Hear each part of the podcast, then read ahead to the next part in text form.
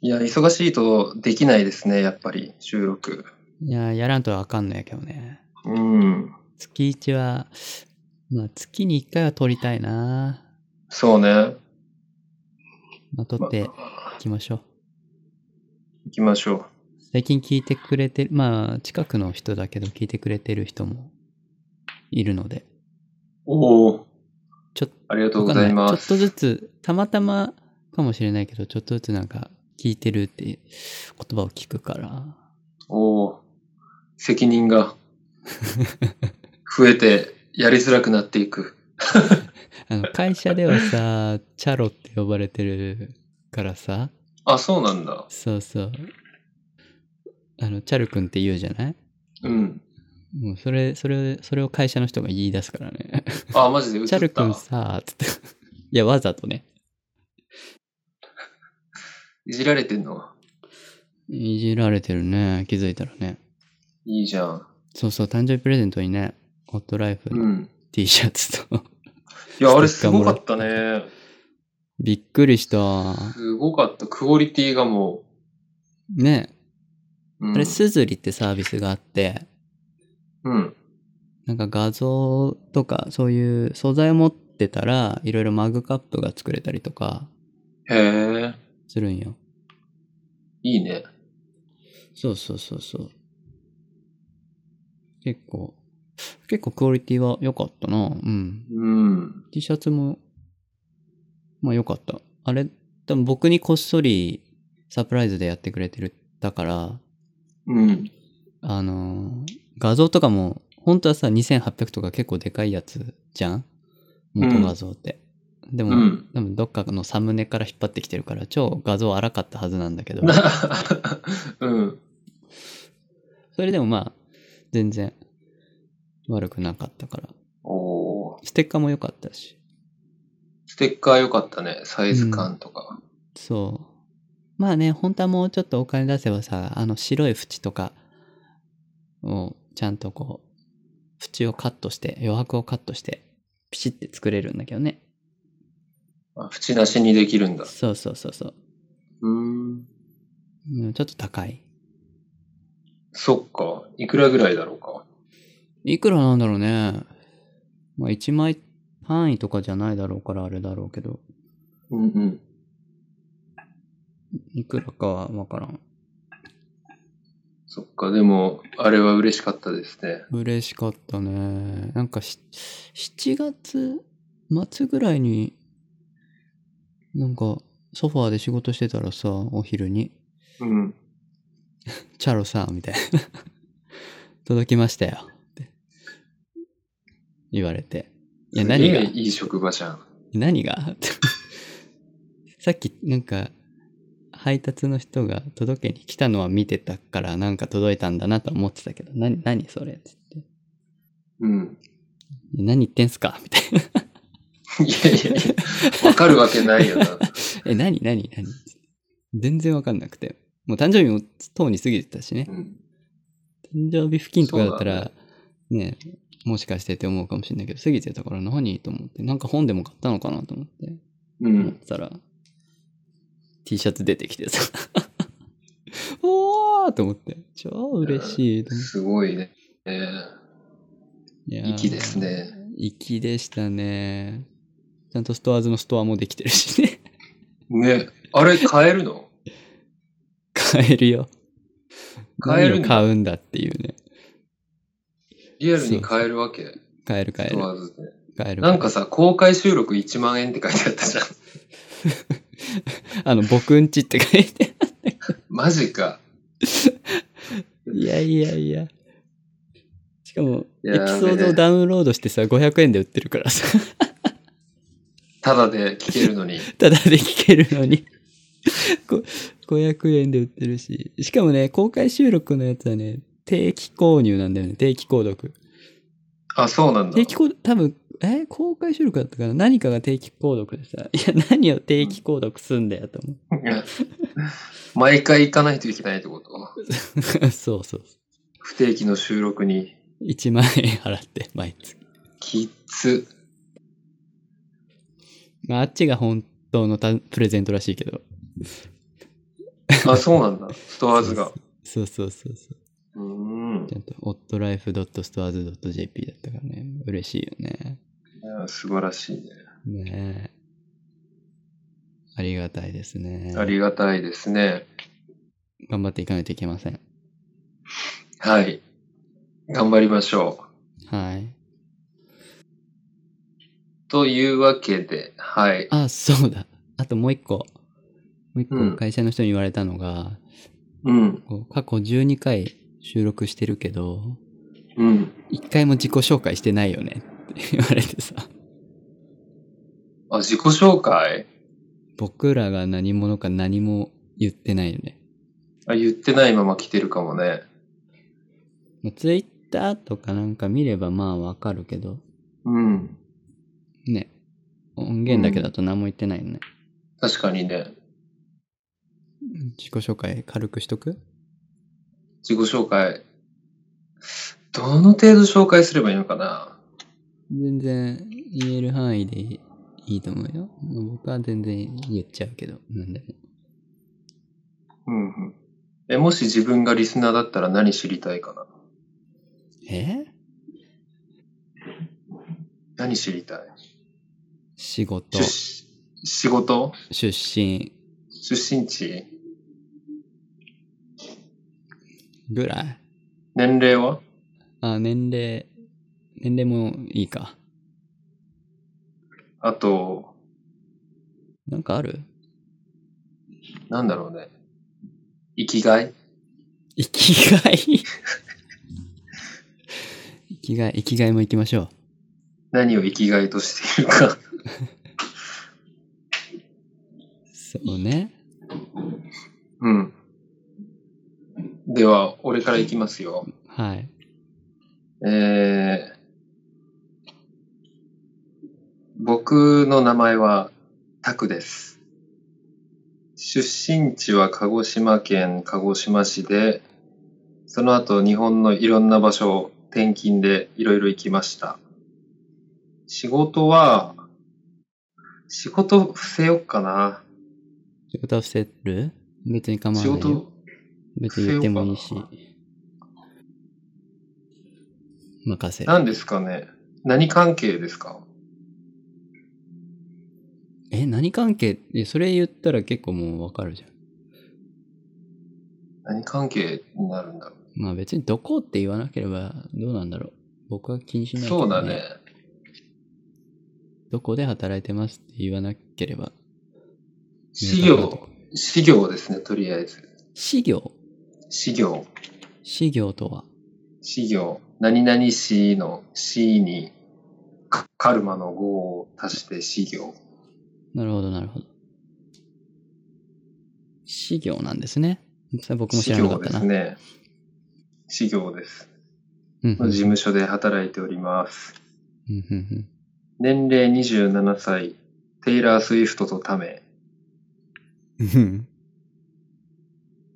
タメだえっけ、ー、音楽タ。メテイラー・スウィフトタメだよ。だからアルバム1989なのか。じゃないかな。ああ、そういうことね。俺はアルバム1989だからタメだと思ってるんだけどね。なるほどね。うん。オッケーオッケー。そして、生きがいは、音楽が好きですね。タクといえば音楽ですね。音楽ばっかりやってきた人生でした。芸術も好きでしょ芸術好きだね。ファンですね。芸術に関しては。自分ではあんまりできないから。うんうんうんううんんうん。うんまあ。芸術、音楽、書物。ああ、そうだね。大学生の頃哲学にハマってましたね。そうだね、そうだね。うん。ちょっと一時期頭おかしくなってましたけどね。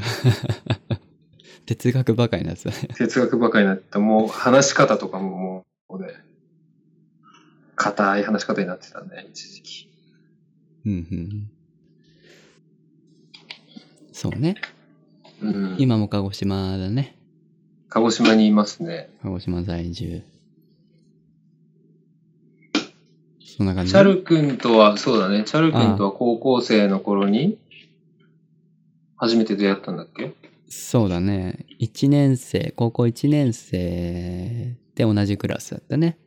うんうん。まあ、そうね。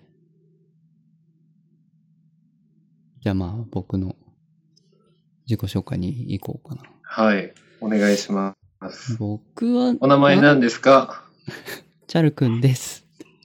わー、えっと生きがいなんです か生きがい、飛びすぎやろ。えっと待って。出身地は同じく鹿児島で、まあ、3年間、鹿児島地元で、一旦社会人として働き、その後東京に上京して、まあ IT 系で、プログラミングしてたりするはい。感じですね、仕事は。そうだね。まあ、stores.jp っていうサービス。誰でも簡単にオンラインストアを作れるっていうサービスを、まあ、開発、運用、いろいろしてたりしますね。すげえ。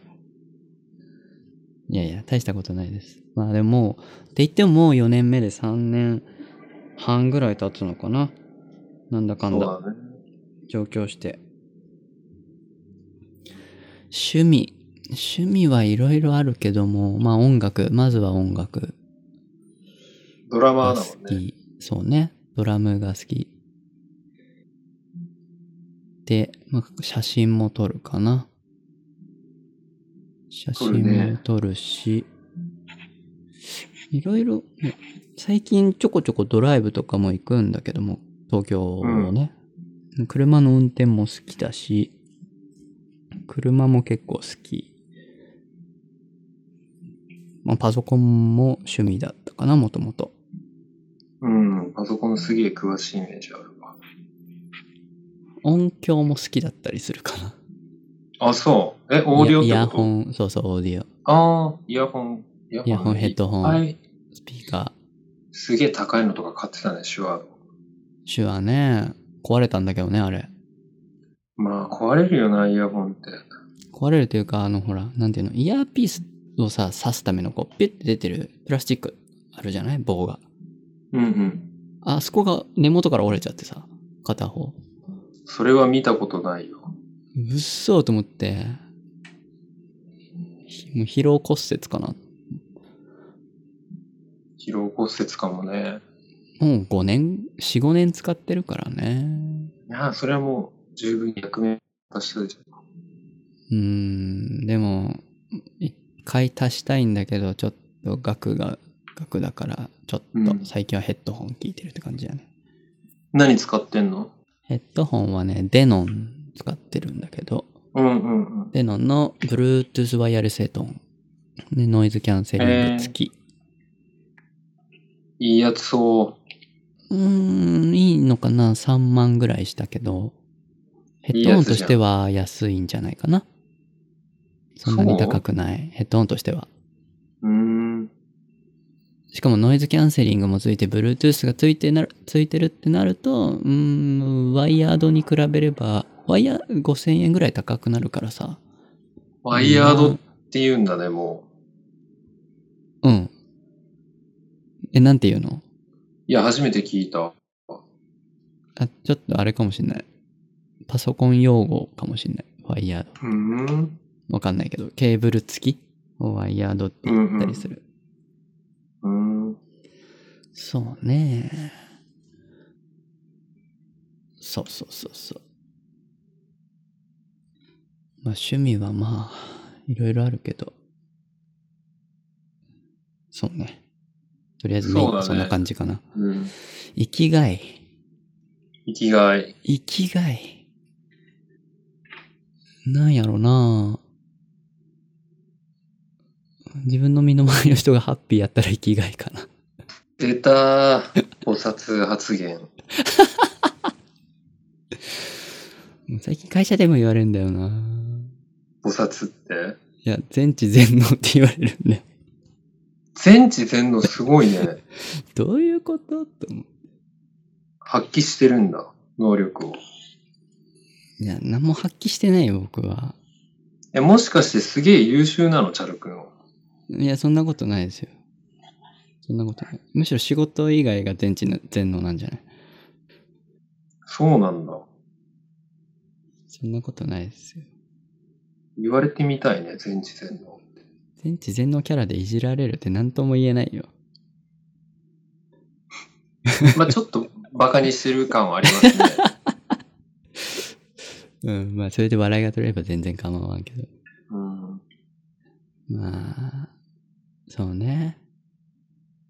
まあ、あとサボテンを飼ってるんだけど、飼ってる、育ててるんだけうど。ん、うん初耳だわ。本当にサボテン4つぐらい育ててるんだけど、そうなん。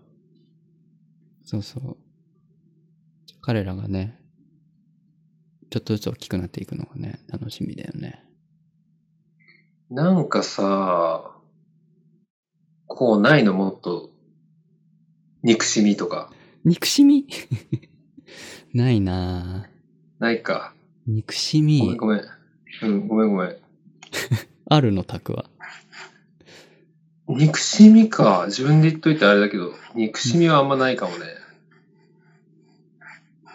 人を嫌いになるとかある人を嫌いになる。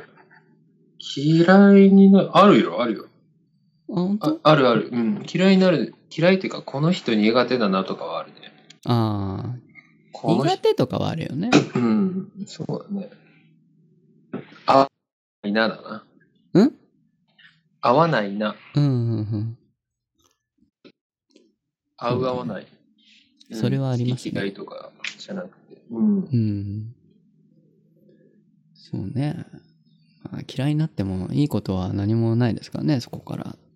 負でしかないそですかうら。ね。うん。でも好き嫌いってコントロールできなくないうーん、コントロールはしてるかもしれない。マジでどうやんのそれ。コントロール、いや、コントロールをするというか、まあ、例えば自分に対して害があることを、まあ、言ったりしたりとか、したとしても、まあ、うん、まあ、その人にも何か理由があるのかなと思うし、ああ、そうね。その行動に対してどうこうよりも、その背景を考えるようにしてるかな。うんうん。それは俺も一緒。うん。まあまあ仕方ないねって思っちゃうかな。うん。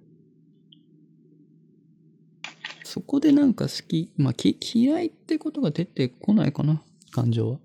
うーん。許すようにしてるから。わお。菩薩じゃん。一方的一方的に許す。に許してる。ガンジーだね。いや、許すと結構楽だからね。そうだね。うん。嫌いとか、うざいとか。うん。自分が疲れるだけなんで。達観してますね。そんなことない。タクも達観してると思ってるけど。嘘。うん。チャル君と話してると俺まだまだ子供だなと思うよ。本当うん。思う思そう。僕なんかよりタクの方がよっぽどすごい人だと思ってるけどね。う。これ褒め合ってどこまでも行くやつじゃないもう旗から聞いて気持ち悪いな。こ気れ持ち悪いやつだよね。そうね。まあ、まあ、生きがいは、まあ、そんな感じやな。生きがいは菩薩っていうことです ね。助けるのは好きだからね。人が困って好るのきだの。うん、そうだね。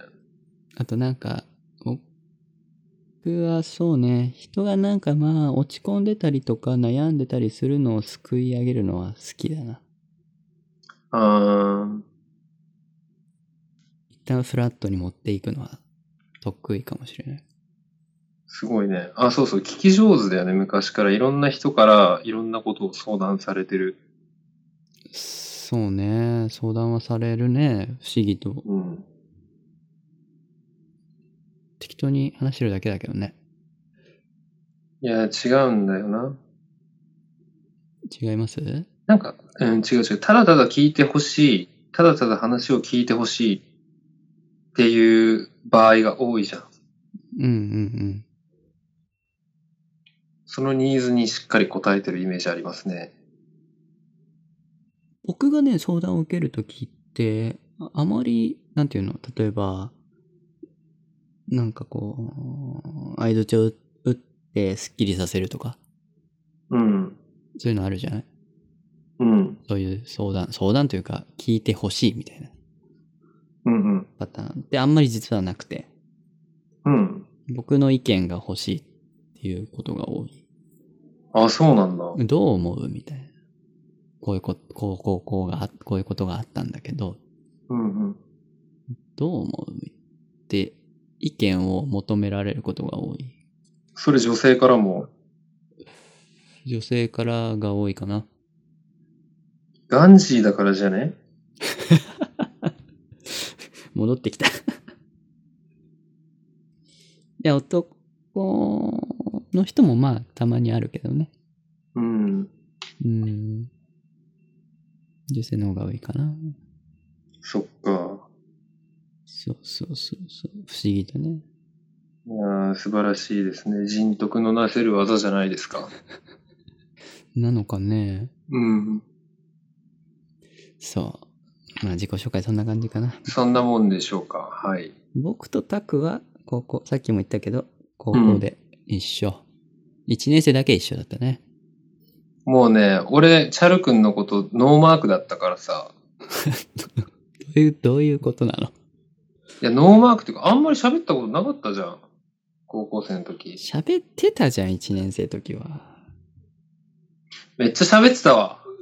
思い出してきた うっ。そ。思い出してきた。あの悲しいー、なもう一人いたよね。あの、あのジンー、君、ね。。彼。ジン君か。そんな名前だったっけジン。うん。いや、なんて呼んでた名前で呼んでたけど。まあまあ、あ顔はめっちゃ、あ、そう、ジンペイだ。顔めっちゃ出てくるけどさ、3人で座禅ボーイズ見に行ったりしたもんね。そうそうそうそう。高校一年生の最後だったね。よく覚えてるね。もう3月でしたよ。わお。ひなっちがね、ひなっちが。暴れ狂ってたやつだよね。そうそう。座禅の全盛期じゃないうーん、そうだね。第1期第のすごいいい時期に見てた。もうあの時はね、柔道二段になってたけどね。あ、そうだ自分ねは。そうだね。そうだね。あ人、稲沢も見てみたかったけどな。うん。まあ、あれはあれで座禅ボイスして、うん。名曲作ったサードアルバムがあったからね。そのライブだったからな。そうだね。3の後だっけ ?3 の後だっけそっか。 3のライブだっっけ。たね。うんうん。あ、だわ。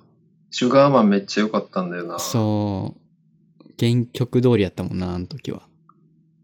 だったっけ俺結構アレンジ違うなって思ったけど。アレンジはあったんだけど、その、最近のアレンジはもうすごいからさ。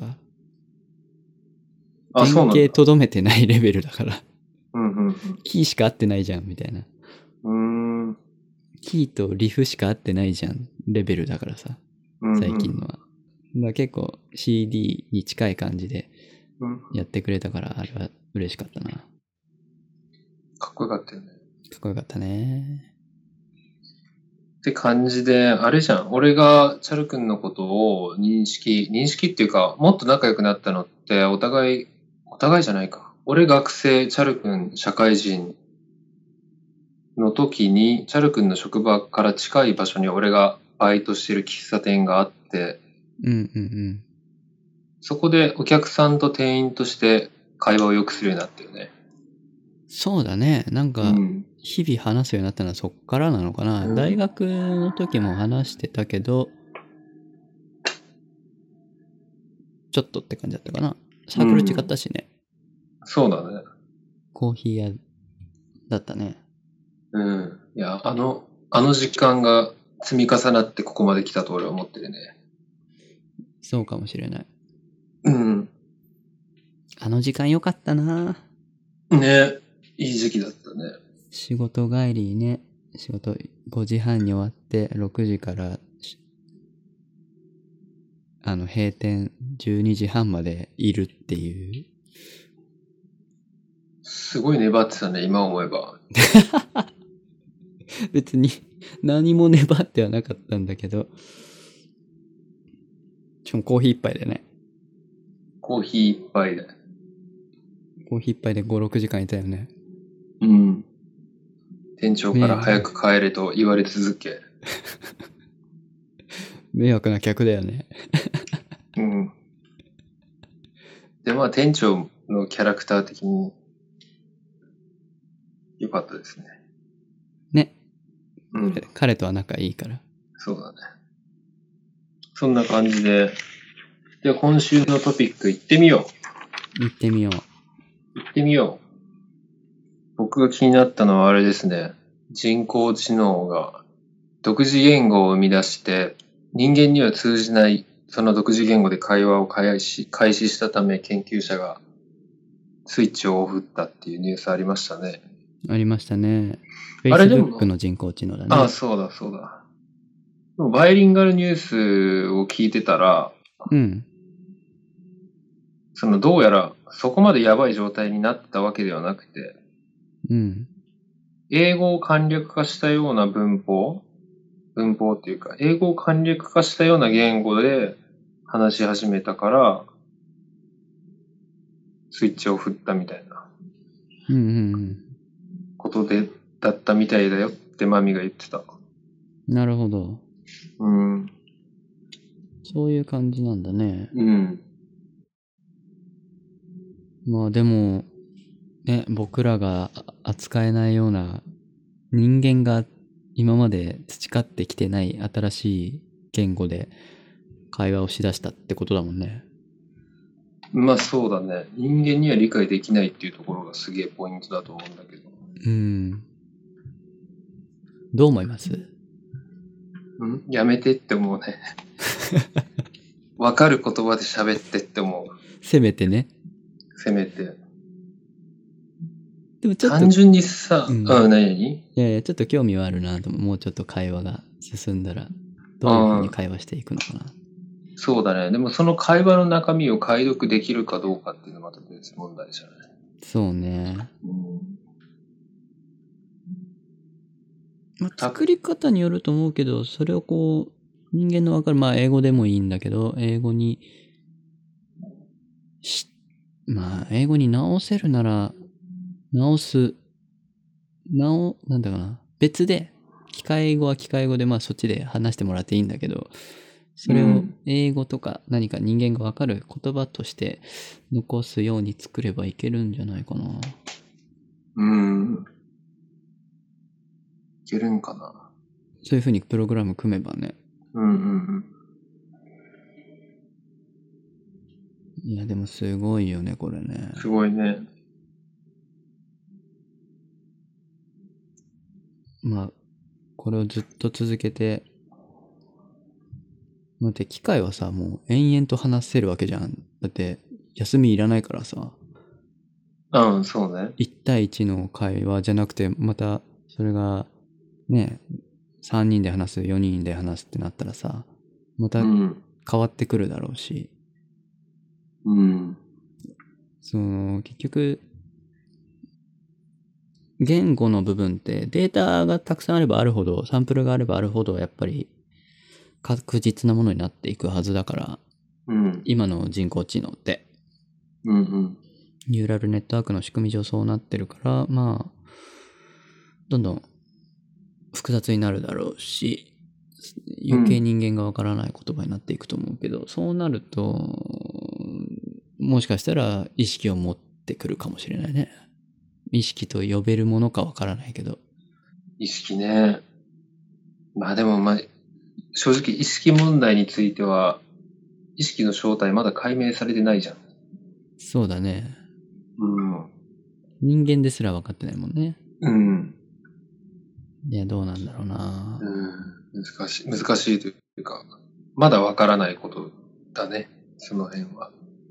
まあ、逆に機械に何かをさせて、それをこう、まあ、ある一定のところでこれが意識だ、自我だっていうものを機械的にそのデータだったり、プログラムのコードだったり、うそのん。会話の仕方だったりとか、まあいろいろあると思うけど、それを思考している、自識意識を持っているっていう風に、見見えるもので認識、定義ができれば、逆に人間の意識はこうであるって定義づけられるかもしれないね。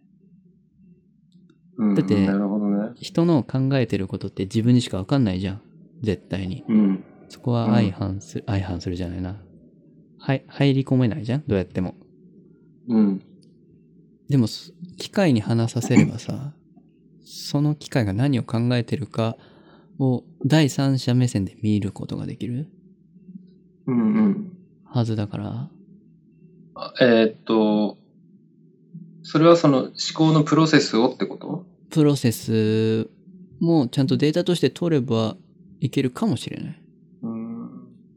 取れる仕組みを作っとけばねなるほど。え、それってテキストデータってことだよね。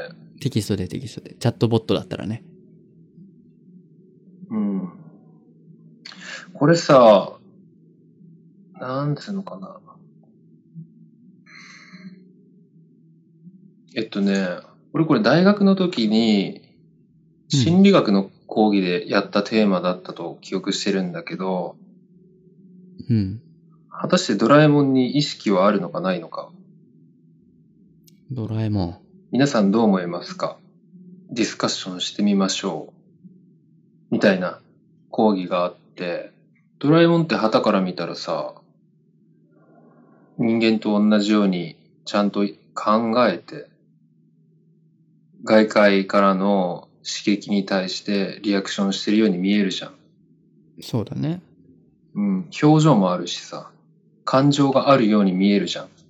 うんでもドラえもんってロボットでしょそうだね猫型人が作った、うん、人が作ったもので、おそらく AI 積んでるよね。 AI だねそのものだねう彼んうん。しかも単独で動くうんうん。スタンドアロスタンドアローンです。ーン。果たして意識があるのかどうかっていう問いがあって、チャル君どう思あーそれは、意識というものが何か、な、何として定義するかによるけど、まあ、人間と同じように対応してるだけって言えば対応してるだけだけども、ううん。まあ意識はあるんじゃないかな。その根拠は。人と変わらないでしょやってることって。そのププロセスが、えー、と人の言葉だったり何かを、えーまあ、五感を使って感じ取って考えてアウトプットしてることは変わらないと思うからうんうん。意識はあるって言ってもいいんじゃないかなと思うけどね人間と似たような、似て非なるものだと思うけどねうんうんうん。人間とやってることが変わんないから意識がある説。うんオッケー。オッケー。じゃあ、ちょっとハードル下げて、相棒あるじゃん。はいはいはい相棒はどう相棒か相棒相棒はないんじゃないかあの犬型のロボだよ。す相棒すげえ昔発売された。うんソニーの相棒だよねうん、そうそあれはあれは違うと思うう。なんで、あれも外界の刺激に対してこうリアクション取ってるけ反ど応。うん。彼とドラえもんの違いは学習をしうない、ん。あ、学習ね。学習しないんだっけ、相棒って。学習はしないんじゃないかな特定の行動に対して反応する脊髄反射みたいなもんだからうんうん。彼は外界のこう何かしらまあ人がねうん。えまあ例えばじゃあ餌を与えてみるとかうん、うん。何か話しかけてみるとかに対してこれをしたらこれをするっていうレスポンスをしてるだけで彼は思考はしてないなるほど。レスポンスしてるだけだから意識ない。意識ではないただのうん。ええっ、と、パターンに基づいた行動うんうん。をしてるだけ。 A, A に対しては A ダッシュ、B に対しては B ダッシュっそてうこ。とだよね。そうじゃない、えうんデータがないものに対しては何もできないっうんうん。て感じ。ガンマが来たら何もできないみたいなね。うん。それは知らないみたいな。ん。なるほど。オッケーオッケー。そしたらさ、アルファ5はどアルファ5、アルファ5も意識はないと思う。う意なんでな識んっでていうか、うん。うーん、なんだろうな。まあ、意識の定義は難しいけどね。アルファ5そうだはね。データうを、んえーっと、まあ、何十選かサンプルを与えるわけですよ。うんふうんえっ、と、5の、なんていうのなんていうんだろう。その、え履ーっと、歴、うん。なんつうんだろうね。なんて寄いうんだっけ付っていうのかなあー、寄付、寄寄付付だっけじ寄ゃない付んはか将棋かな将棋の方か。まあまあ、ご寄ふ付みたいな。ごふ、ごふ、ごふ、ごふは神社やろ。 お守いりや。 や、あの、5、5の譜面よ。5の譜面。はいはいはい。まあまあ、まあまあ、そとういうりあえもずの対戦記録だよね。対戦記録をデータ化したもそう記の。録データを何十選かね、データとして与えるんですよ。うん。で、与えた状態で、あとはひたすら、機械と打つなり、人と打つなり、ずっと打ち続ける。うん。で、打ち続けてデータを集めて、この方法なら勝てるっていうパターンを、いろんなパターンを計算、計算というか、貯めていくんだよね。こうやったら勝てたとか。うんうんうん。で、まあ、結局もう人間はアルファ5には勝てないぐらいになってしまったんだけど、うんうん。彼の場合は、それしかできないからね。うんうんうん。 5膨大なっていう、うん、5を打つっていうものに関しては、もう誰よりもプロフェッショナルだけども、うん。全人類よりもプロフェッショナルだけど、その他、じゃあ例えば会話とかは確実にできないし、うん。ちょっと、うーん、どうなのかな。マルチではないかな。うん。うんマルチさね。マルチさは必要なんじゃないかな。うんうんなるほどちょっと横道それるけどさ、うん。今、チャル君が言ったアルファ5の能力って、その膨大なサンプルデータと現状を照らし合わせて対応策、最善の対応策を実行するようにできてるっていうことそう。だよね。そうじゃない AI のことなんて言うんだっけそれディープラーニングって言うんだっけいや、アルファ5はディープラーニングだよ。アルファ5はディープラーニングなんだ。うん。もうちょと。っとレベル高いことができる AI いるじゃん、確か。もうちょっとレベルが高い AI。いないっけ今、機械学習で最高峰はディープラーニング以外ないと思うんだけどな。あ、ほんと。うん。あディープラーニングそのもうちょっと学習方法してねうーん。例えばどういうえーっとね。だから今回、Facebook の AI2 体が、2体って言っちゃってるのかわかんないけど、数え方がわかんないけどさ、うん。 AI2 つが、お互いに独自言語で会話をし始めたっていうのはさ、うん。独自言語って人間が与えたデータには入ってないじゃん。入ってないね。入ってないよね。うん。で、でどうやらアルファベットを用いて、というか英語をベースにしたものを使ってたようなんだけれども、その新しい使い方を発明したわけでしょそうだね。それってサンプルデータの中からっていう話ではないよ。そこではカバーしきれないじゃん。しきれない。新しくサンプルを作ってしまった。っうんうん。てことだからね。うん。しかも気になるのは、英語で最初会話してたんだよね。うん。それをやめて、自分たちで作った言語で会話始めたんだよね。うんうんうん。そこが気になる。それをやめたっていうとこがそう、その得意点が何かあったはずなんだよね。そうだね。何が起きたんだろう、一体。そこは多分まだ分かってないと思うんだけど。うん。え、タクはそのさっきのドラえもんの話は、うん。どう思う実はドラえもんの話はちょっと、ずるい結果、結果っていうか結論があってさ、うん。哲学的ゾンビって聞いたことないああ、わからんなえっ、と、俺のね、うろ覚え知識で説明すると、うん哲学的ゾンビっていうのは、まあ、チャル君の身近な人を一人思い浮かべてみて、誰でもいいけど、まあ俺でいいや。うん。うん。チャル君今俺と喋ってるじゃん。うん。俺に意識あると思ってるでしょ。うん。でもそれって実は誰にも証明できなくて、チャル君はチャル君の意識を確信してるじゃうん。うん。ん。それは誰も覆せない。彼チャル君の実感としてあるからさ。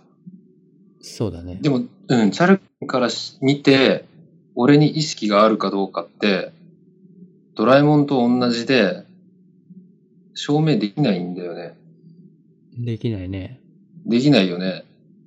ただその、なんていうのかな、今こうやってチャル君が話した言葉に対して、プログラミングによって、なんていうのか、そう反応しているだけかもしれないし、とかさ、何が言いたいかっていうと、人間が動物とか別の人間とか、まあなんだろう、ファービーとか、なんでもいいや。えーっと、まああらゆる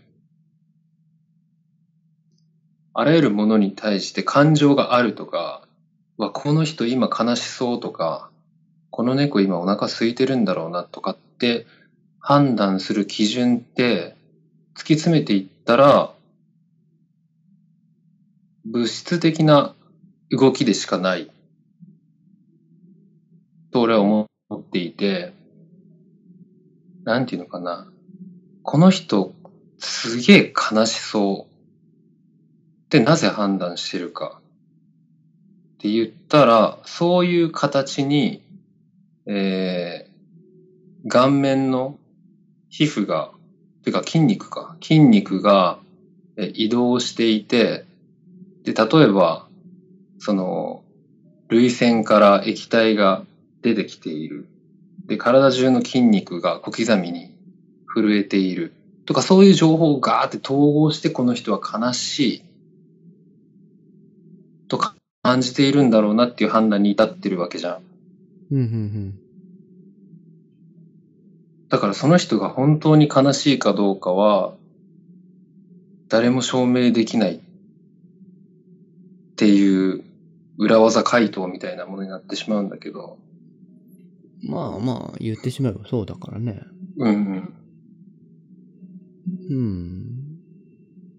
なるほど。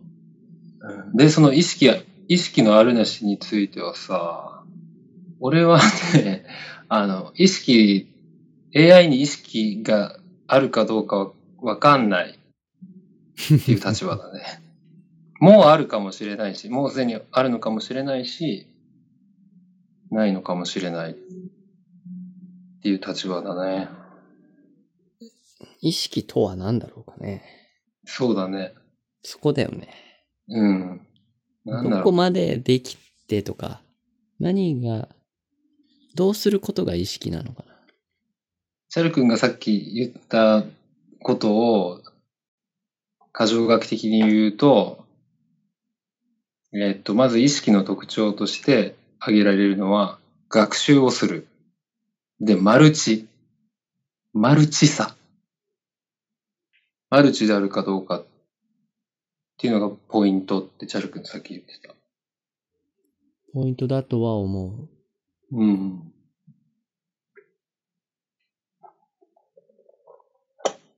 意識とは何かね、難しいよね。まあ、だから、ドラえもんみたいなうん。もの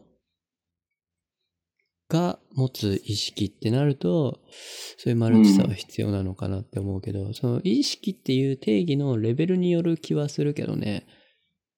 うん。例えばさっきのアルファ5だって、思考、思考してるかっっていうと、厳密には思考してないんだよね。でも、あたかも思考してるかのように見える。うん。だって、語、以後はさせてるわけだし、ちゃんとうん。正しい、勝つためのうん。戦略を導いて勝ってるわけだから、思うん。考してるっていうふうに見えれば意識を持ってるっていうふうに見えるかもしれないけどうも、ん。うん。でも厳密には意識はししてない。意識はない。思考もしてない。まあ思考してるといううんうかん計算はしてる。そうだよね。計算。計算ね。そう。だからなんていうかさ、ううんん、うん。うん。複雑な電卓みたいなイメージでしょ。そうそうそうそうそうそ入力信号に対して特定の信号を出力する。っていうことだよね。そこう。にそうだね。うん。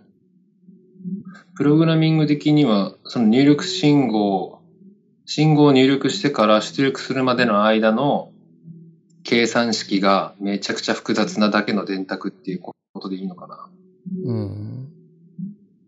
で、今一つちょっと思い出したのが、うん。マトリックス見てるマトリックス全部見た。まあ、ワンでいいんだけどさ、ワン、最う初ん、ネオが、リアルに帰ってくるじゃん。マトリックスの世界から。ザイオン号で目覚めるやつね。ザイオン号じゃない。ザイオン号じゃない。ネブカドネザザイオンル号。あ、あ、ネブカドネザルか。ザイオンは町の名前か。そうん。う。で、その後、戦闘の訓練とかをするよね。最初戦ううまん。でに。うん。あの時ってデータをインプットしてんだよね。そうだね。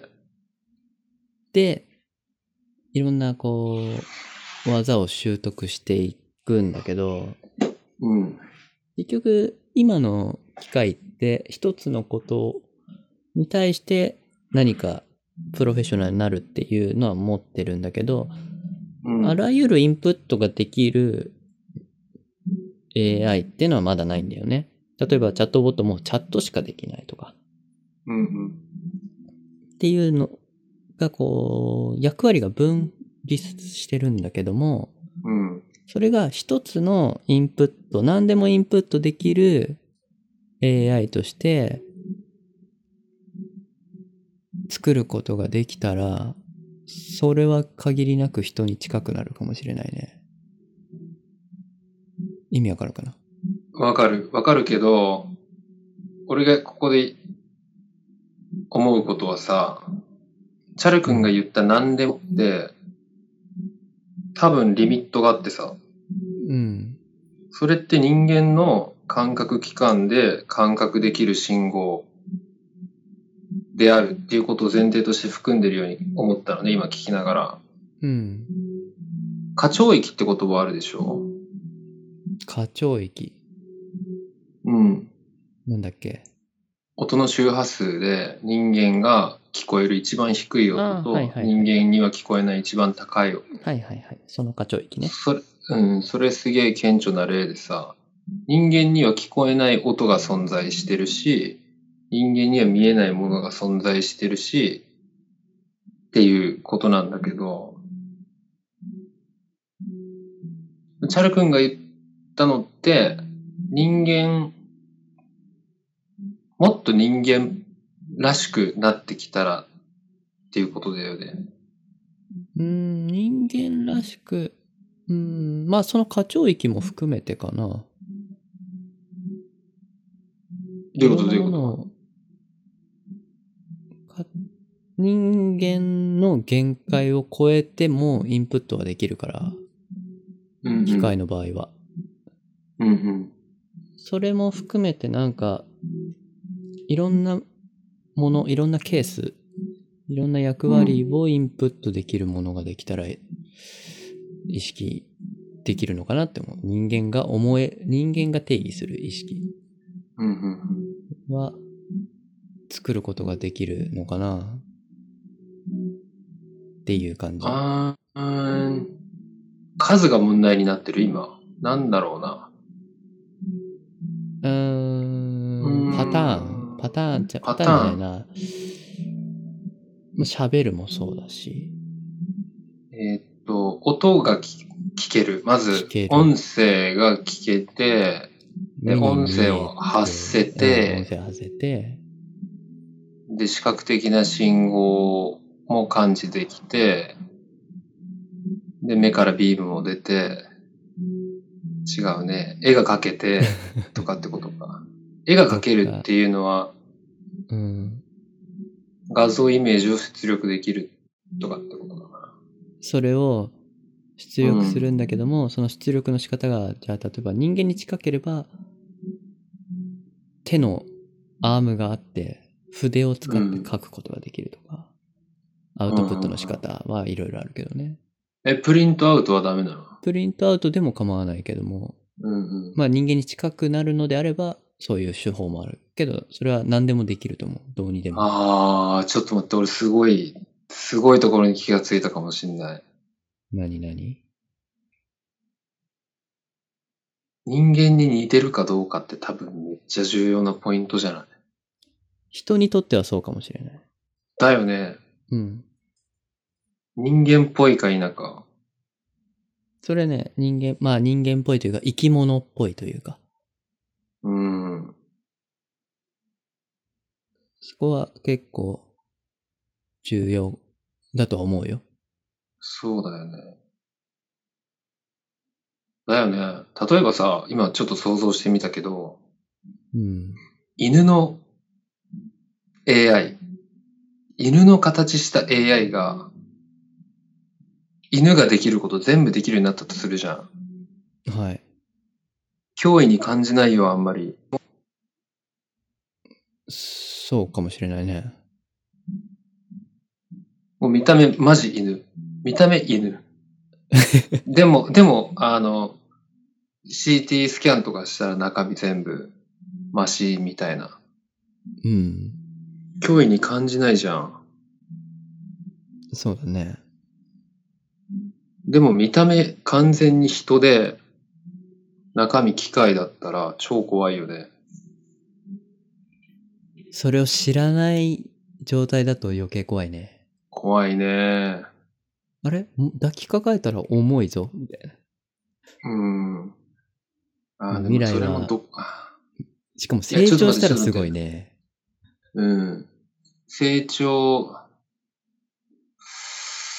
成長ね。そうだね。ああ。だから、結局、結局というか、材質が人間と全く同じだったら、それもう人間じゃん。って話か。そう。非なるものだけども、限りなく近い人間。人間が作った人間ってことになるのか。そうだね。ヒューマノイドですね。ヒューマノイド。ああ、でも、クローンはもう作れるわけだもんね。作ろうと思えば作れるんじゃないかうな。ん。それが。人間のクローンも確実に。うん。技術的に可能なんだっけ理論的にはいけるんだよね。理論的にはいけると思うよ。ただ、それが確実に、まあ、できるかはやってないからわかんないと思うう。んうんうん。やってない羊のはか、。羊はできたんだよな。ドリー。そうね、そうね。うん倫理的にやらないだけでできちゃうんじゃないかな。そうだね。もしかしたら誰かやってるかもしれないよ。うん、表に出てないだけでやってる可能性はある。うん。人造人間がね。人造人間って呼んでいいのかなクローンのこと。でも、言葉的には合ってるんじゃない人が作った人作りし間。まあ人間そうだね。うん。確かに。いや、難しいですね。どうなるんだろう難しいね。もう全然わからないけどどうなるんも。まあ、まだまだ先ですね。そうね。まあ、どうなっていくか。うん。イーロン・マスクも電脳化するっつってるしな。電脳化ね。あ、そうだ。そうだね。電脳化どうチャル君したいうーん。しなくていいかな。うんうん。衰えたい。ああ、えー、うー ん。天皇化、つまり、どういうことだっけうーん、レベルによる。うんうん。何かチップを埋め込んで、例えば簡単に自分自身でネットに接続できるとか、うんうんうん。自分の目でカメラを撮る、写真を撮ることができるとか、まあうんいろいろあると思う。まあさすがに広角みたいに脳角を変えるなんてことはまだ不可能だと思うけど、脳いじる系嫌だね。もういじる系怖いね。うん。脳いじられたらもう自分とは呼べなくなる気がするな。なんか、どうだろうな。うんさすがに電脳化はちょっと抵抗はあるよね。うん。こんなところですかね。こんなところですか AI。の話。うん。シャル君ごめん。うん。トイレ行ってきていいまあ、いつものことだから大丈夫だよ。行ってくるさ。い Yeah. やさいや。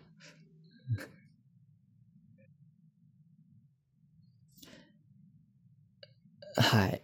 どうなんでしょうね。人工知能。うーん。まあ、これからまだまだ発展はしていくと思うけども、まあちょっと楽しみかなと思いつつ、ちょっと不安もありか、あるかなって感じはしますね。そう。うんまあ、僕らが生きてる、あと、まあ、50年、60年ぐらい経ってどう変わっていくか、どう向き合っていくか、っていうのは大事なのかなと思うけども。なかなか難しい問題ですね。あと、話してて思ったのは、よくこういう AI、ロボット系の映画だったりアニメだったりいろいろあるけど、イブの時間とかアニメの映画があったりするんですけど、結構前かな。もう10年ぐらい前の映画だけども、それもヒューマノイドの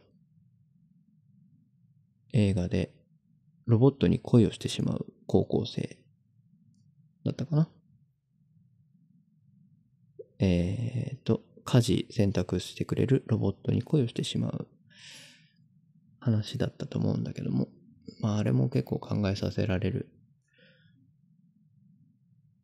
えー作品だなと思う思いますね。まあまだまだ人類には分からんことがあるなと思うところですけど。ソーリー。あ、おかえりなさい。ただいま戻りました。独り言を話してたよ。うん。何の話してたまあまあ続きの話をしてたけどうんう、ん一人で。イブの時間って映画を見たことある懐かしい。見たよ。アニメね。うん。まああれ、もうあそこぐらいまで行くと結構、意識とはなんだとちょっかなりそうだけどね。すげえ昔に見たから、全然思い出せない。イブのじ、えっ、と、ちょっとま、ちょっと待って、ちょっと待って。あの、ロボットが自殺しまくるやつだっけ違うな違うか。ロボットが自殺しまくる。そんなのあったっけそんなシーンなかった。俺すごい脳裏に焼き付いてるんだよね、その映像。自殺、自殺はないな。自殺はない。自殺はしてないんじゃないかな。じゃあ別の何かだ。うん。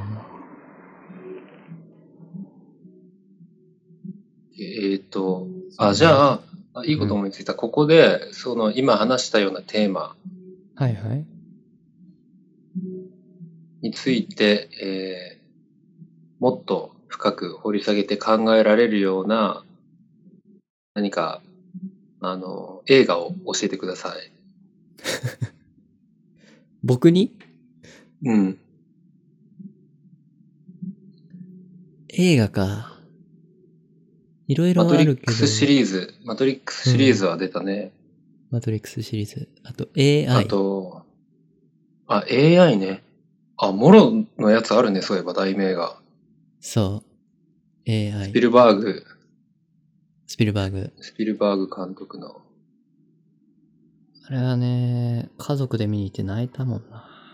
あれ泣くよね。うん、泣いちゃったね。あれずるいわ。俺、筋完全に忘れた よ。なんかこう、あの、ラスト、ラストは覚えてる。ラ言わないスけトどか、。ラストが悲しいよね。あの、お母さんがどうのこうのみたいなのあるじゃん。うんうんうんうん。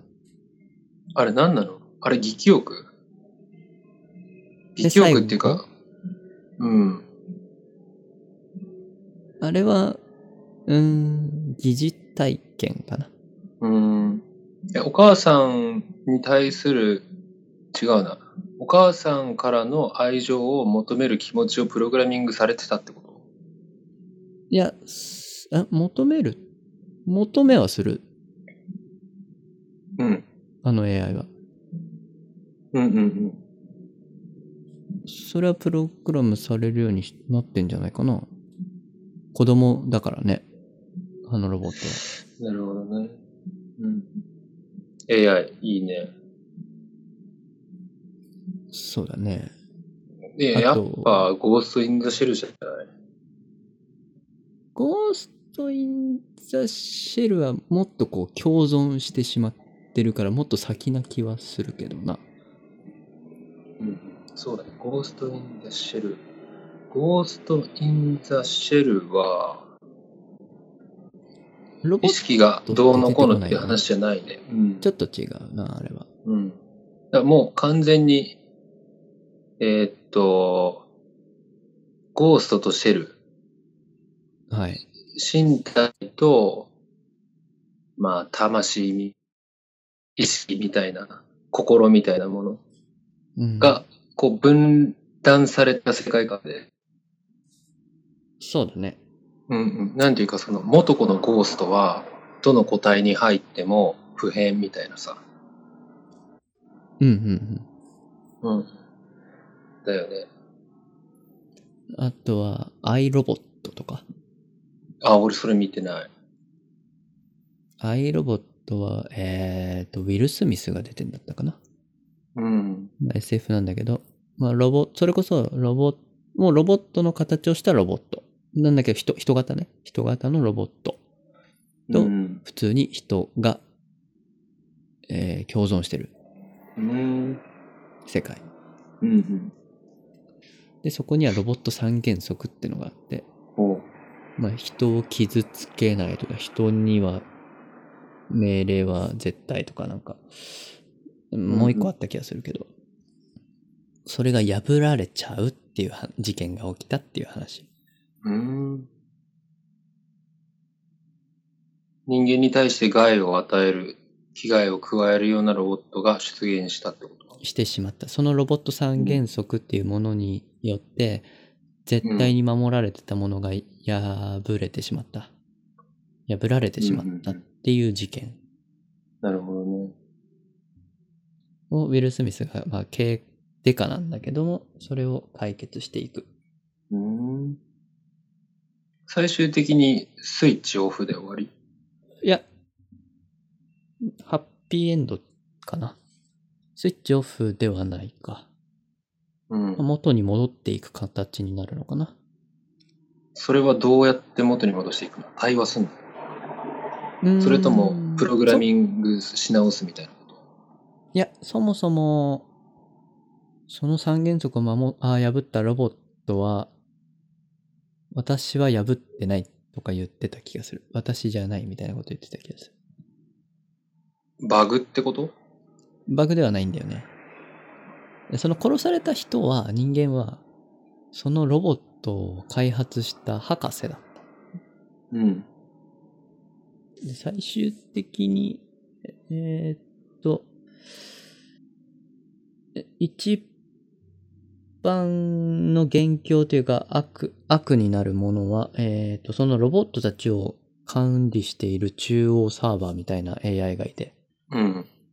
そいつが人間がいるともうダメだみたいな。まあ、ターミネーターみたいな感じだよね。うん人間を排除していかないといけないみたいな思考に至って、いて、そいつらを、そいつを結局止めに行くって感じ。うん。ただその管理下に置かれてないんだよね、その三原則破ったやつは。その中央 AI に監視す、管理されてないから、自分だけは独立して動けるロボットだったんだけど。うん。で、博士から受けた命令、最後の命令が自分を殺してくれたんだよね。じゃあ、プログラム通りに動いただけだと。そなるほどね。じゃあ、暴走はしてないんだ。う。暴走ではない。うん。で、それを知らせる、なんていうの ?AI が暴走を起こそうとしてるっていうのを知らせるために自殺したって感じだった。ああ、あそっか。え、結局 AI は自発的に人間に対して危害を加えようとしていたって。うん、結果的には行動はそうだね。うんうん。よく言うじゃん、シンギュラリティってさ。うん。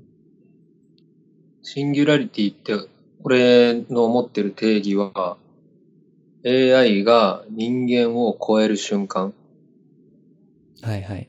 得意点だね。得意点。ターミネーター2の世界ではそれが起こってしまってるよね。ターミネーターの世界か。なんか自分たちの管理から外れてしまって、止められなくなった世界だもんね。スカイネットが、スカイネットっていうのはまあ、なんつったらいいのかな。インターネットに接続された AI みたいなイメージ。そうね。そうだね。軍事用、あ、軍事用か。軍軍事用事の用 AI。まあ、衛星からなんから全部を管理するシステム。AI。うん、うん AI がある日突然人類に反旗を翻して人類 VSAI の戦争が始まる。そうだね。で、それを、えーっと、過去を書き換えることによって、その未来が訪れるのを防ごうとするっていう大筋だよね。うん、そうだね。で、シンギュラリティ起きちゃって、人間 VSAI になっちゃうパタはい。ーン。うん。そのパターンだね。うん。あと、エクスマキナ見た見たよ。あの、アップルシードじゃない方だよ。えっと、あれ、この前のやつうんこの間のやつ、実あ写あ、の映見画。た見た。うん、あ Google れっもぽいやつの話だよね。あ の、ブルーブックっていう名前のそう Google が出てくるやつね。 そうそう、どう見ても Google じゃん。どう見ても Google。あれもね。あれは、どうなんでしょうねうん、そうだね。あれは、えーっと、役割としては脳みその、なんていうか、まあ思考脳みそを人工物思考 AI で作ったんだよね。うん。で、結局、これ、オチ言っちゃうからネタバレになってしまうけど、はい。あれは完全にもう、シンギュラリティパターンだよね。シンギュラリティが起きる瞬間を描いてるよね。うーん、超えたというか、同等に立ったかうんうんっ。て感じかな。うんうん。あのー、ブルーブックの社長、CEO、CEO が自分が作った AI に殺害される。殺害されて、えーっと、管理下から外に出る。というか、うんまあ、街に出るんだよね。うんうんうん。街に降り立ってエンドみたいなさ。そうだね。うん、あれ完全に俺、もう、アダムとイブ、アダムとイブじゃない、なんだろう。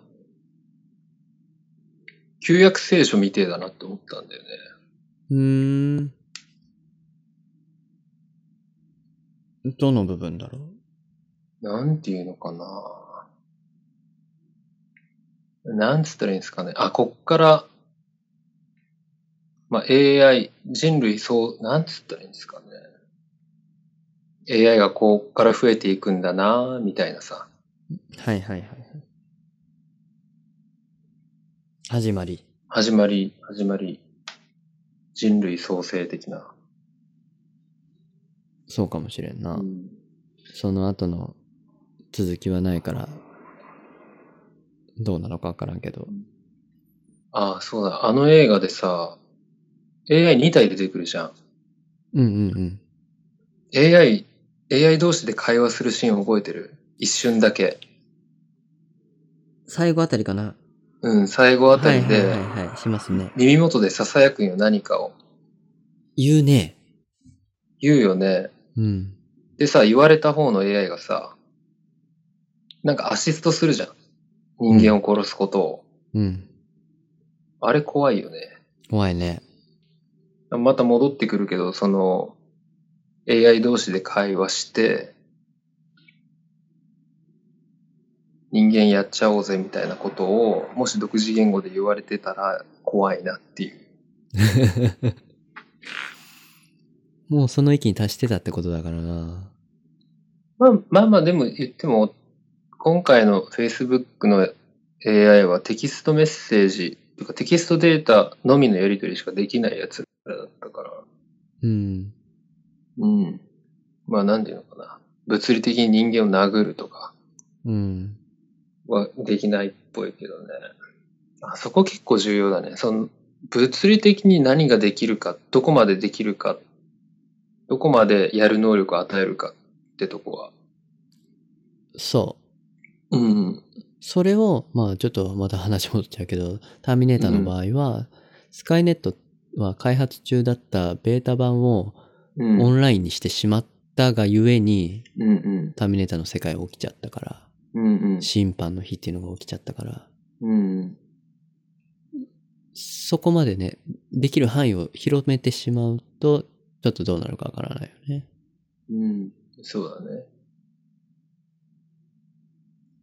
そう、今は限られてるんだよ。できることが役割。アルファ5もそうだし。うんだから、僕が言ったように、マトリックスのような、何でもインプットできて、アウトプットができるような媒体として AI ができてしまうと、ちょっとわからないなと思うし、そうなると意識を持つかもしれない。意識と呼べる、人間が呼べるものができてしまうかもしれないなとうん。うんうん。思う。そうね。まあわかんないけど、本当に。そうですね。チャル君、なんか今日他に話題あるこれ話したいみたいとりあえず、サウンドクラウドが、な。うん。僕らがポッドキャストの音声データをアップしてるサウンドクラウドが存続できることになったんで、お、よかったなと。イェイ。いやー、ほんとね、もういつ、いつサービス終了するかって感じだったんだよ。みたいだね。そ出資者は誰なのう。えーっ、とね、出資者が、ちょっと待ってね。どこだったっけなえーっ、と、あれどこだったっけあ、ニューヨークのメディア専門の投資会社、へえ。レイングループっていう投資会社と、投資会社。シンガポールの国営ファンド、タム、タ、タマスクタマスク。聞いたことあんな。っていうファンドがあるから、まあどっちも投資会社だよね。半々ぐらい。そこは分かってないとい分うかってかな、い僕が分かってるのかもしれないけど、僕が見てる記事ではない。なるほど。まあそっかでもそっか投資を受けたことによって、うん。評価額はガタンと落ちたけど、5分の1ぐらいかな。7億ドルあったのが1億5千万ドルに落ちたから、結構、会社としてはガタ落ちなんだけど、まあまあ、でも存続できただけマシかなと。ちょっと待て。評価額が落ちる理屈がわからん。うーん、まあ、JAL と一緒じゃない。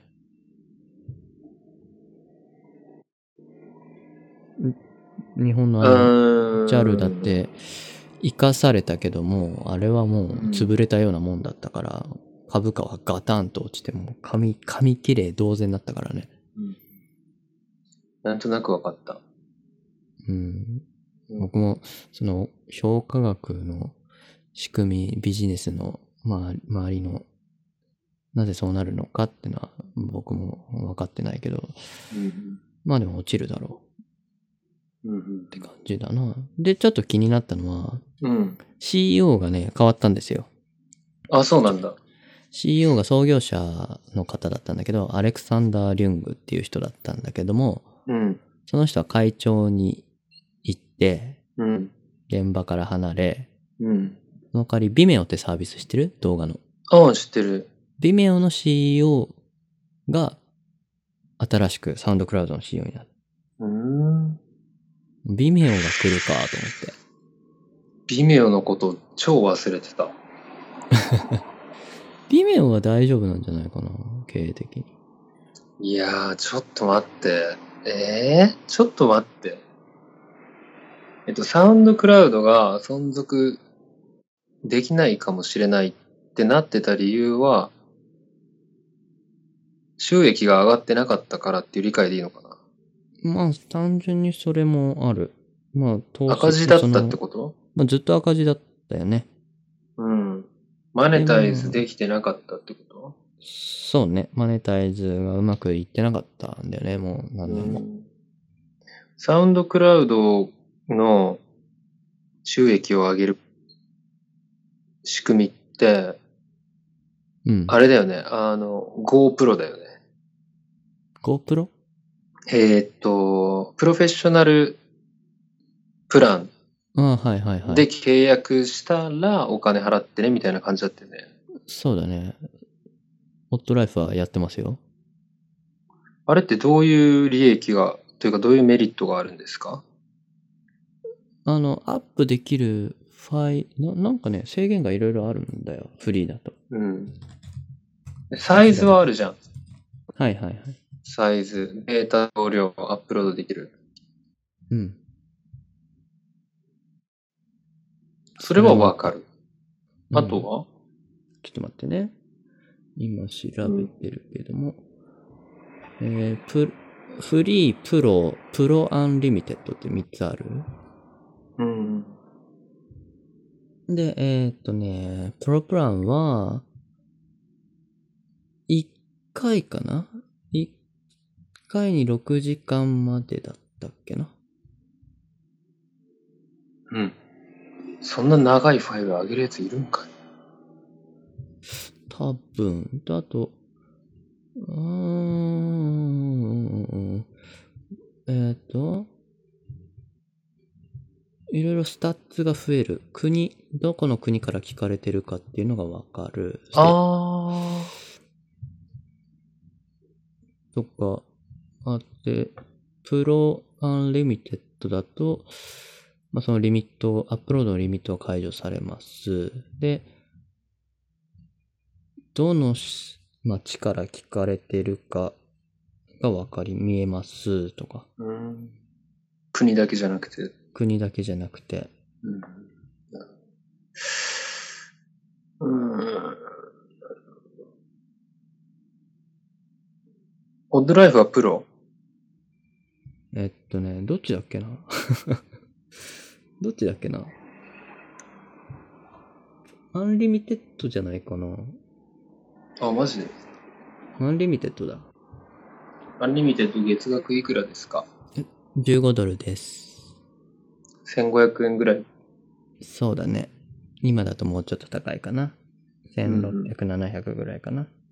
なるほど。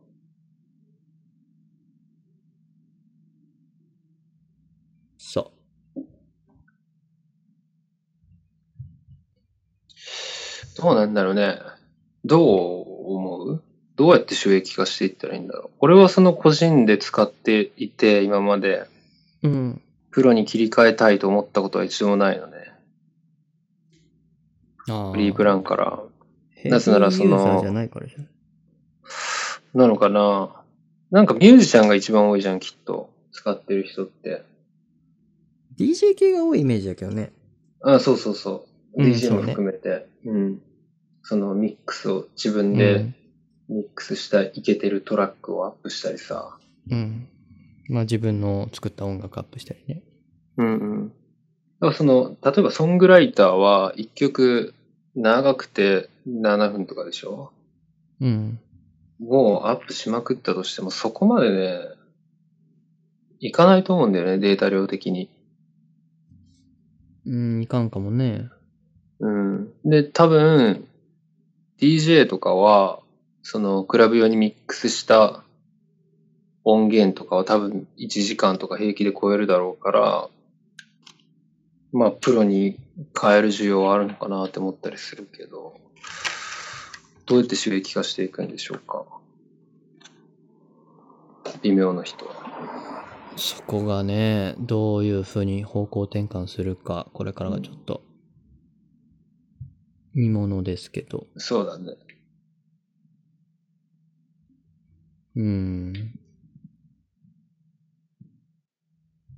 まあでも、サウンドクラウドは他のサービスにないというか、例えば YouTube はもう動画オンリーだし、うん。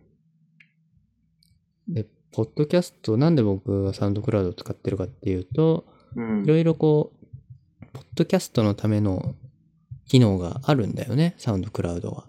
うんポッドキャスターをサポートしてるんだよね。あ、そうなんだ。そう。結構それが便利で、うん、 RSS リーダー作れたりとか、うん。うん。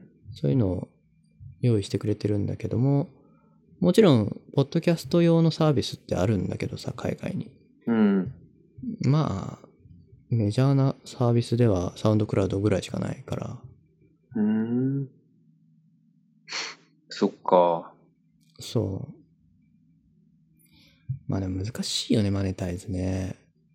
マネタイズ、自分たちのこのオッドライフで言ったら難しいね、今のところうん。は。なんだろうね、募金それ投資や。いや、募金、募金。融資融資じゃないな、投資や。え、違うよ。あの、配当とかなんもないんだよ。うん。募金よ。キックスターターいや、あれはさ、あの、株式がただ、物だったり、体験だったりにすり替わってるだけじゃん。まあまあそうだけど。募金はお金もらうだけだか絶ら。ありがとうございますっつって。対ないでしょ。ないね、ないね。ポ ポッドキャストもいつか収益化したいなとは思ってるんだけど、うーん、まあ収益化してる人たちもいるんだけどね。すごいね。いるんだけど、まあなかなか難しいし、やっぱりスポンサーになってくるのかなとは思うどうやっね。て。ああ、スポンサーか。CM を作って、企業の。作っ CM 作って入れるんでお金くださいっつって。か、まあ僕らが話すことで、それ自体をコンテンツとしてしまう。ああ、なるほど CM のコンねテ。ンツとしてしまう。うんそういだうよねのはありかな。まあ、ありというか、そのね、ポッドキャストの雰囲気を壊さずにうんやれるのかなとは思う。あとはもうちょっとこういろいろ、リビルド FM とかもやってるんだけど、うん。えっ、と、その、まあ、月額1000円ぐらい払うんだったかな。そうするうと、んサポーター、サポーターとして、一応こう、募ってて、まあ、全然フリーでも聞けるんだけど、サポーターだとメリットとしては、まあ、これは需要がどうなのかわかんないけど、編集前の生データがもらえるええっていうのと、なんあかとすごいコアファン向けだね。うん、まあ、僕はサポーターなんだけど、すげえな。あと、その、サポーター向けだけにたまに配信するエピソードがあったりとあか、、なるほどね。うんあとは、えっ、と、しそのリビルド FM も、ば僕が聞いてるバックスペース FM も、えっ、と、基本的にライブストリーミング配信してから、編集して、出してたりするのね。なるほどね。で、えっ、と、その、えシリが動いたんやけど、どう、どう、どう、どうしたシリが動いたんだけど、どうしたシリびっくり。しかも何のシリが反応したか分かんなかった今。iPad かなえいシリって聞こえたのかな怖っ。もうシンギュラリティだよ。もう怖いわー。寝れへん。 まあいいとして。 えっと、なんだったっけあ、そうそうそう。その編集する前、編集するよりも早く先にエピソード聞けるとかね。早めにうん先取りできる。うん。それは一ついいかもね。あうの、ん早いっていう。そうそうそうそう。なんか俺たち一発撮りじゃん、いつも。うん。チャル君めっちゃ編集してくれてるけどさ。まあ、基本はでも、会話の隙間を埋めたりとか、うん。おーいろいろね、イコライズしたりとかぐらいだけどね。うん。ライブ配信全然できるよね。できる。全然できる。いいろいろこう、うん。整えれば、準備すれば。ライブ配信。ああ、うん。ライブ配信は一個じゃあ、やってみよう、やってみようリストに上げとこうか。上げてる。とっくに上げてる。あすいま せん。すいません。そうっすね。それもね、いろいろこう、ライブストリーミングを、じゃあ何で配信するかとかもね、考えたりするんだけど、うん。リビルドとかバックスペースは、えー、ミクスラーっていうサービス、音声ライブストリーミング配信のサービスがあるんだけど、まあ、日本ではそこまで知名度がないし、ちょっとどうかなって気はしてる。なるほどね。俺その辺、チャル君の方が絶対詳しいから。あと、ペリスコープ使うのもありかなとは思う。何それツイッターが買収した、えっ、と、動画のライブ配信、ツイキャス的なへえ。動画。動画。動画でアップするってこといや、まあ、画像を差し込んどけば、うんうん。音声だけでいいはずだから。確かにね。まあ、ペリスコープの方が、日本人的には、見やすいのかな。うん。ただ、ペリスコープもそこまで日本に普及してるわけではないから、ツイうんうんッターがなんか本気出してないからさ。そっか。なんだけど、うーん、難しいなと思ってね。マイナーなサービス使った方がかっこいいから、マイナーなサービス使おうよ。いやミクスラ使いたいんだけど、うん。あれ、お金払うと多分ね、あれ、1回で2時間までだったっけな。まあ、2時あそうな間ので切ればいいんだけど。うん。いや、2時間には収まってるよ、毎回。ちょっと待ってね。ミクスラ、いや、1回だったかな。1ヶ月だったかもしれない。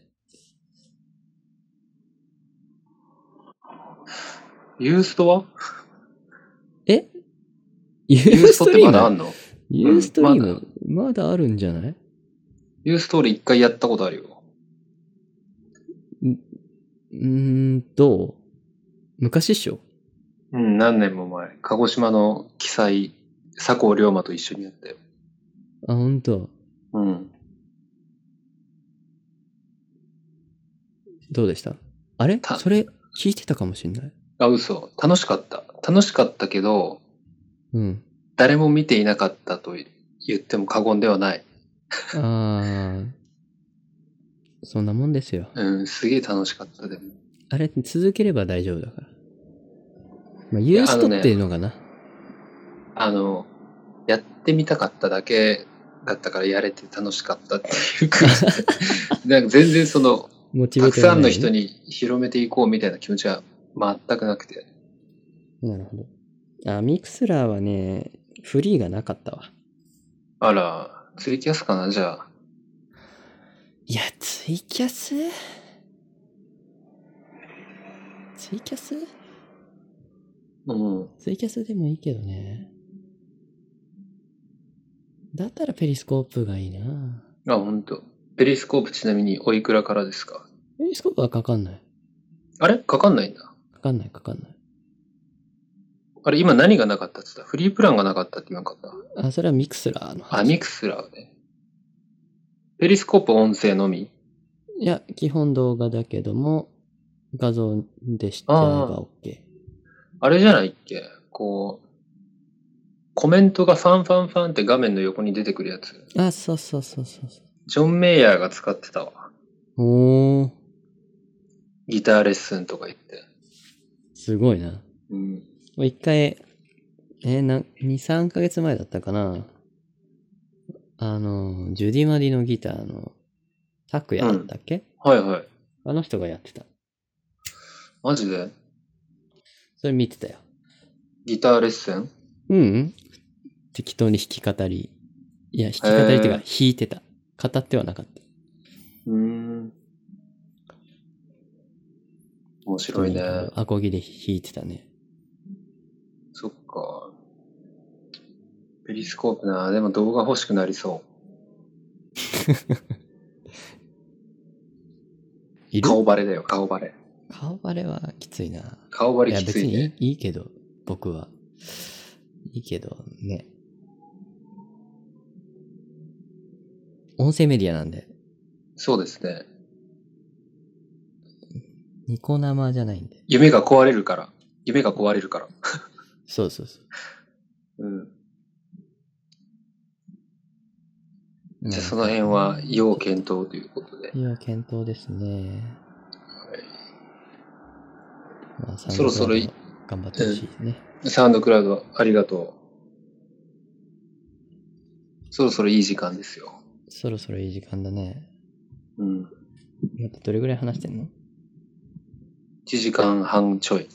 めっちゃ話すやん。めっちゃ話すこんなもんよ。か。こんなもんうやな、ん。いつもこんなもんです。あと一個だ け。そ OK んなのはあんま長くなくていいんだけど。いや、会社の人がね、この3連休で、あの、ビットコイン買いまして、あら、この3連休でめちゃくちゃ上がったんだよ。あ、マジでトータル6万ぐらい上がったんじゃないかな。最終的に。38万だったのが、う4ん。万、違う違う、3万8000だったのが1ビットコイン。うん。ん ?1 ビットコインかなうんうん。4万6千ぐらいまで上がったんじゃなかったっけなう。ーん。その人は、い何ビットコイン買ってたのえーっと、20ビットコインぐらい買ったのかなということは、よいし ?20 ビットコインだから、ょ。3万8000円が計算出した。いくらになったんだっけいくらになったんだっけあ、3万8千が4万6千まで上がったのかな最終的に。はいはい。1.21倍ですね。だから3万8000円かける20。76万の1.21倍は91万。あー、 72万つったっけな、なんまあ、20万ぐらい、20万ぐらい利益出てますね。ただですね、う普ん通に買ったんじゃないんですよ。あら、闇ルートで買ったの。いや、そうね、あの、なんて言えばいいのかな。海外の FX のサイト使って、うん。えっと、レバレッジっていう仕組みがある。だけども、うん。例えば1万円自分は投資します。うん。で、レバレッジっていう仕組みを使うと、例えば100倍にできるわけね。うん。資金を。うん。だから100万円になるわけですよ。うん。 100万円を使ってビットコイン買うことができる。うん。買った定にすることができるらしうん。い。で、それで運用できる。うん。仕組みがあって、それを使ったんだよね。うん。だから実際に投資した額は3万ぐらい。うん。だから、す相当儲けてる。あえーっと、ちょっと待って、レバレッジは最終的にその利益から何パーセントかはもらいますせみたいなことじゃなくて。多分手数料を仲介してるからもらうんじゃないかな。うん。そっか、ビットコインまだまだ上がりそうだね。まあちょっと、でも今回の3連休でめちゃくちゃ上がってどうなるかな。まだまだ上がるかな。上がんじゃないこれからだってビットコインで支払いができる店舗だったり、サービスだったりが増えていくでしょ、きっと。増えていくと安定的になるからわからない。今まだこう、みんなが探り探りの状態で自由にやっちゃってる状況だから、うん。すごい上がったりすごい下がったりするけども、あ、すごい下がる日もあるんだ。もちろんもちろん。うん。トータルで上がり続けてるけども、もちろん、1日単位で見ても下がるし、うんうん。わからない。なるほどね。チャル君買ってみるビットコイン。うーん、買う機会を見つけたらね、うん。ただ結構、うーん、デイトレーダーと一緒だから張り付いとかんといかんからな。そうだね。そうだね。そこに、その、なんて言うんだろうか。心理的エネルギーを、心理的エネルギーってちょっと違うけど、なんて言ったらいいのかな。 そその精神身力体的には、うん、労力要求されないじゃん。別にビットコイン買って売るっていう行為はさ。うんで。も四六時中それが気になりだすっていうのが一番嫌だよね。単純にストレスだよね。ストレスだね。そましてや、専門家じゃない場合はさ、う。そうなんだよ。日中仕事してる間にビットコインのことが気になって、生産性が落ちるとかな ると、うん。ね、やってらんないもんな。やってらんねえじゃん。まあ、トータル利益は100万以上だったんだけど、あ、そうですか。 3日で。 3日で100万はちょっとよ美味しいですね。美味しいよね。まあ、彼は勉強をちゃんとしてたから、なるほど。し、見てたから、まあうんうね、ん。いいけど、そっか。上がったから、あ、今だってなったらもうすでに遅いんだよね。あ、そうなの下がってる段階で買っとかないとさ。ああ、そういう意味ね。買う、買うタイミングはそうだよね。そうそうそうそう。で彼はそこを分かってたから、かなり儲けたけど。なるほど。うん。いやー資産運用に関しては勉強中なので、もうちょっと後かな、俺は。そうね。うん。いや、面白かったよ。うん。で、身近にそういう人がいると、こう、刺激になるね。刺激になるというか、あ、マジであるんだなってなるね。うん。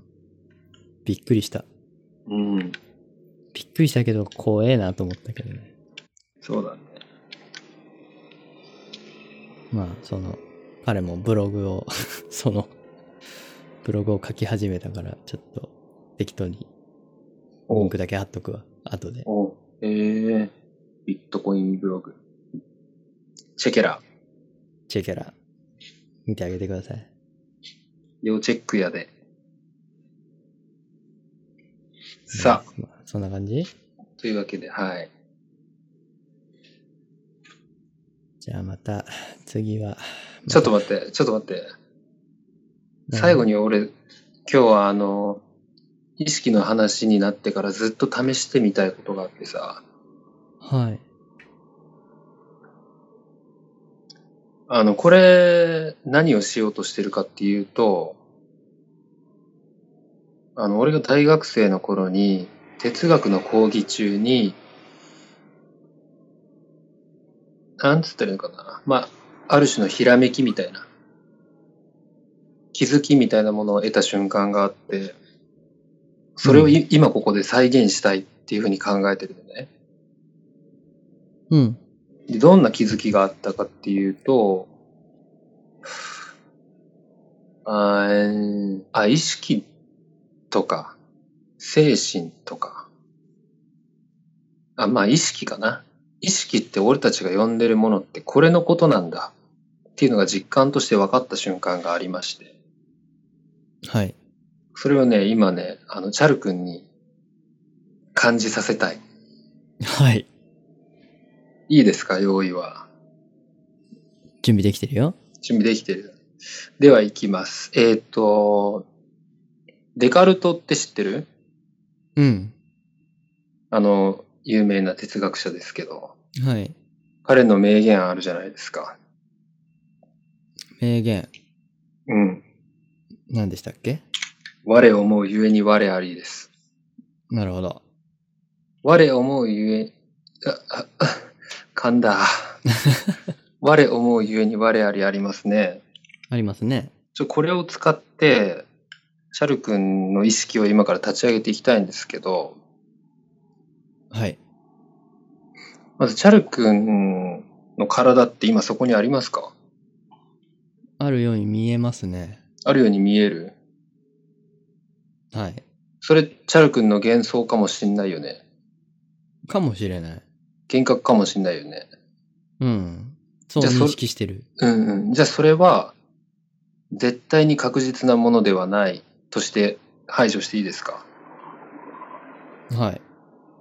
?OK。じゃあ、シャル君の体は確実なものではない。はい。えっと、じゃあ、チャル君、ちょっと今から言ってほしい言葉があるんだけど、僕は存在しないって言ってみて。僕は存在しない。どうそれ正しいかな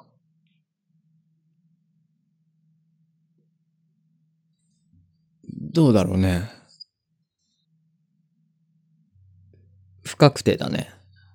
深くて。存在どうしてさっき言ったように体がうん。ないかもしれなければ、うん。自分自身がない可能性はあるよね。オッケーオッケー。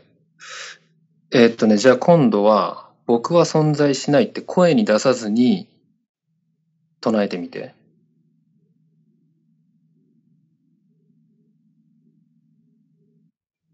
はい。唱えた唱えました。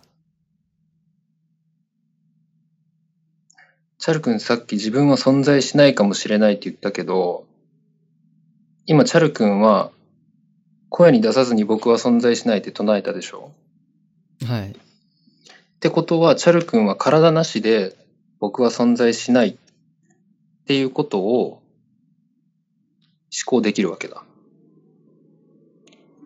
そうだね。そうだね。そうだよなりまね。すね。じゃあ、チャル君、チャル君というか、まあチャル君という名前もももはやないんだけど、そこには。僕は存在しないっていうふうに、言った存在って何存在か。また難しいね。存在。存在ね。僕は存在しないって言った何かがさ、あるじゃん。あるね。うん、声に出さずに僕は存在しないって、もう言うっていう単語すら当てはまらないんだけど、声に出す。さずに僕は存在しないって言ったその瞬間に、絶対に確実なことが立ち上がってるんだけどさ、うん。僕は存在しないっていうふうに自分の存在を否定し、ひ否定しようとしている何かが存在しているっていうことが、絶対に確実じゃん。そうね。そうだね。それが、それが意識なんじゃないかなって。なるほど。なるほど。思った、思ったわけです。どう今、ちょっと、ハッとしたうん。うん。存在、ね、難しいね。 うん。いや別に言葉はこれじゃなくてもいいんだけどさ。何かだよね。うん。うん。そうだね。うん。その頭の中で、俺って誰って思考をしたときに、俺って誰って言ってるときって、もうその、なんていうのかな。俺って誰っていう文面において対象になってる俺と、俺って誰って言って、問うている何かはもう別のものなんよ。うん。別のもの。別のものっていうかさ、なんて言ったらいいのかな。感覚としてはこう、フェードアウトし続ける。自分がいて、俺って誰って言った瞬間に、パッてフェードアウトして、俺が目の前にいるわけですよ、対象として。うん。と、俺って誰って問うている、俺。の二つに分かれちゃうっていうかさ、なるほど。分かりづらくなったな、今の説明で。いや、でもわかるよ。分かるうん。一つ思ったのは、うん。そこに、さっき自分で存在しないっていうのを、まあ何か、えー、まあ意識の中でもいいけども、何かで唱えたわけじゃんうん。で、その時に、その時に、そこに、自分を否定した何かがいるって言ったよね。うん、否定しようとしたっていう否か、定まあまあ、その、僕は存在しないっていう C を発信した何かの存在が、あるね絶対に疑いなく切り出されるっていうことかな。その切り出されたものは自分なんだろうか。そこはもう迷宮入りですよ。そうだよね。うん。無限ループだね。自分の定義をどうするかとかさ。ね、だからちょっと気味悪い話なんだけどね。うん。いや、確かにそうだな。なるほど。うん。で、なんていうのかな。ゴースト・イン・ザ・シェルとかは、今言った意識が身体に依存しないという立場を取ってるじゃん。はい。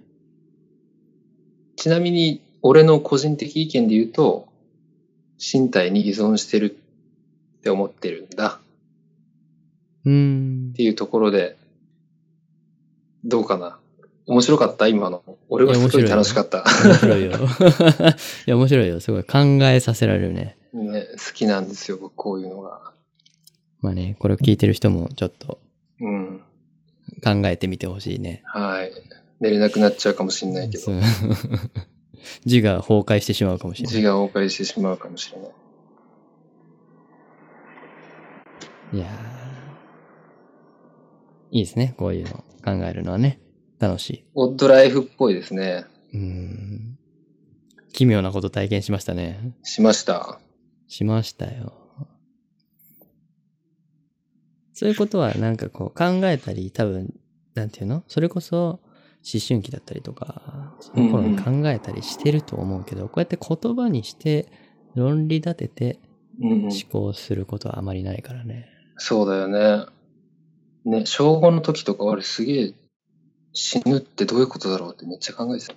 あー考えるようね。ん。なんかみんな一回は通ってたんじゃないかな。そういう。一回は通ってると思う。みんな、うん10代ぐらいで。そういう、なんて言ったらいいのいいよね、そういうの。ね。まあそうなると、はいじゃあ、哲学をちょっと離れて、じゃあ、優待とかそこら辺の話になってくるとまた飛躍するもんね。飛躍しますね。だからそこはもう論理が到達できないところになってくるから、スピリチュアルというかさ、そうだね。うん、非論理的な世界になってくると、まだ哲学とはちょっと畑違いだけど。そこら辺とこう、もうちょっと、リンクできれば、もうちょっと思考が広がる気はするんだけどうんな。うんうん。理解がね。橋渡し。うん。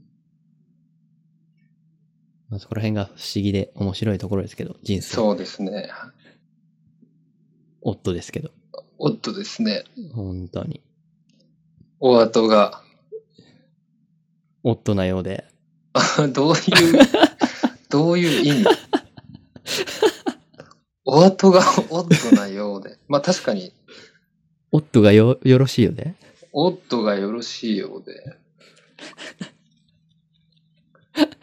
意味的にはお後がおっとなようでです。でも、もやもやして終わるってことでしょ、要は。そうだね。うん。うーんって感じだね。面白いけどねあーつってね。うん。それで。は、みんな考えてみてください。はい。それまではた。来週、また来週ですかね。来週。あ、なんか違う。ね。また来週って毎回言ってるけど、来週になったことないから、いや、また来週だよ。多分。また来週、OK。うん、だといいな。うん。まあまあ、はいそのうち。そのうち、じゃあ。それでは。ちょっと待ってね。聞いてくださった皆さん、ありがとうございました。ありがとうございます。イェイ。で何かコメントがあれば、ツイッターそういうのも何でも。あ、うんあそそううだだねね。一応ホームページにメールアドレスも書いてた気がするので、僕のおうコンタクトであった気がする。もう忘れちゃったけど。うん。まあ、それでもいいし、えー、ツイッターのハッシュタグ、オットライフ東京をうんつけて、なんかコメント、ツイートしてもらえれば、返信したり、まあ、次回で話題に取り上げてもいいし、そうだね。ねうん。するので、書いてくれたら嬉しいですね。まあ、フィードバックもあれば、はい。なお嬉しいです。拓の、拓の音質が悪いですとかね。